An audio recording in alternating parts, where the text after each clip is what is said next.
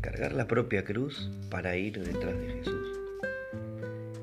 En el Evangelio de hoy podemos leer un pedido exigente de Jesús, uno de esos pedidos que tal vez nos hacen cuestionarnos en nuestra fe antes de avanzar. Jesús nos dice que el que quiera venir detrás de Él, que primero se abandone a Él y que lo siga, que cargue su cruz y que lo siga. Dice que renuncie a sí mismo, que cargue su cruz y me siga. Y el amor es renuncia.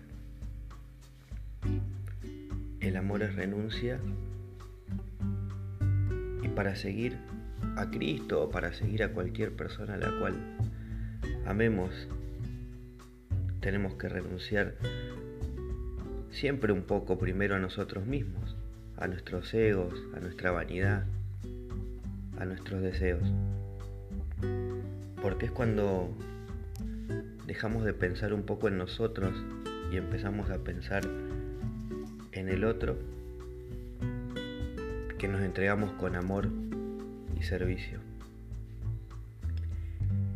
Y Jesús nos pide que nos abandonemos a nosotros para poder seguirlo, para poder ir detrás de Él, para poder ponerlo a Él sobre todas las cosas.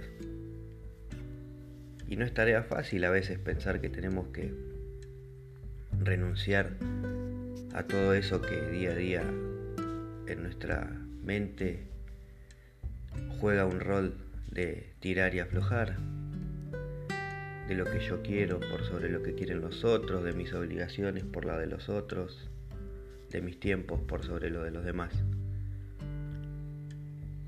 Y por eso mismo es que Jesús también nos dice que cargue su cruz y me siga, porque no vamos a ir livianos por ese camino.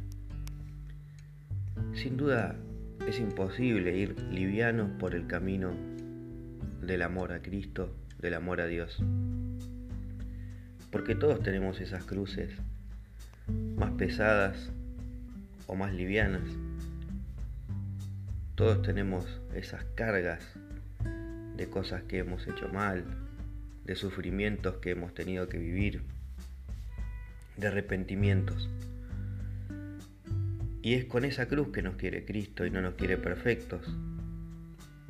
Es con esa cruz que Jesucristo nos pide que lo acompañemos para poder también aliviar su carga. Y Él es en realidad el que va a aliviar nuestra carga si nosotros sinceramente cargamos con nuestra cruz y lo seguimos. Y para encontrar el reino de Dios hay un solo camino. Y ese camino es el que Jesús nos está mostrando en este Evangelio. Un camino de renuncia, un camino de humildad, un camino de sacrificio, un camino de exigencias, un camino, después de todo, de verdadero y sentido amor a Él y a todos nuestros hermanos. Pidamos al Señor hoy entonces que nos permita cargar esa cruz por más pesada que sea, que nos permita reconocer el camino para ir detrás de Él y hacia Él, y que nos ayude a cargarla para que finalmente podamos llegar al reino divino. Que el Señor te bendiga, te libre de todo mal, te ilumine con su luz y te dé la paz. Amén.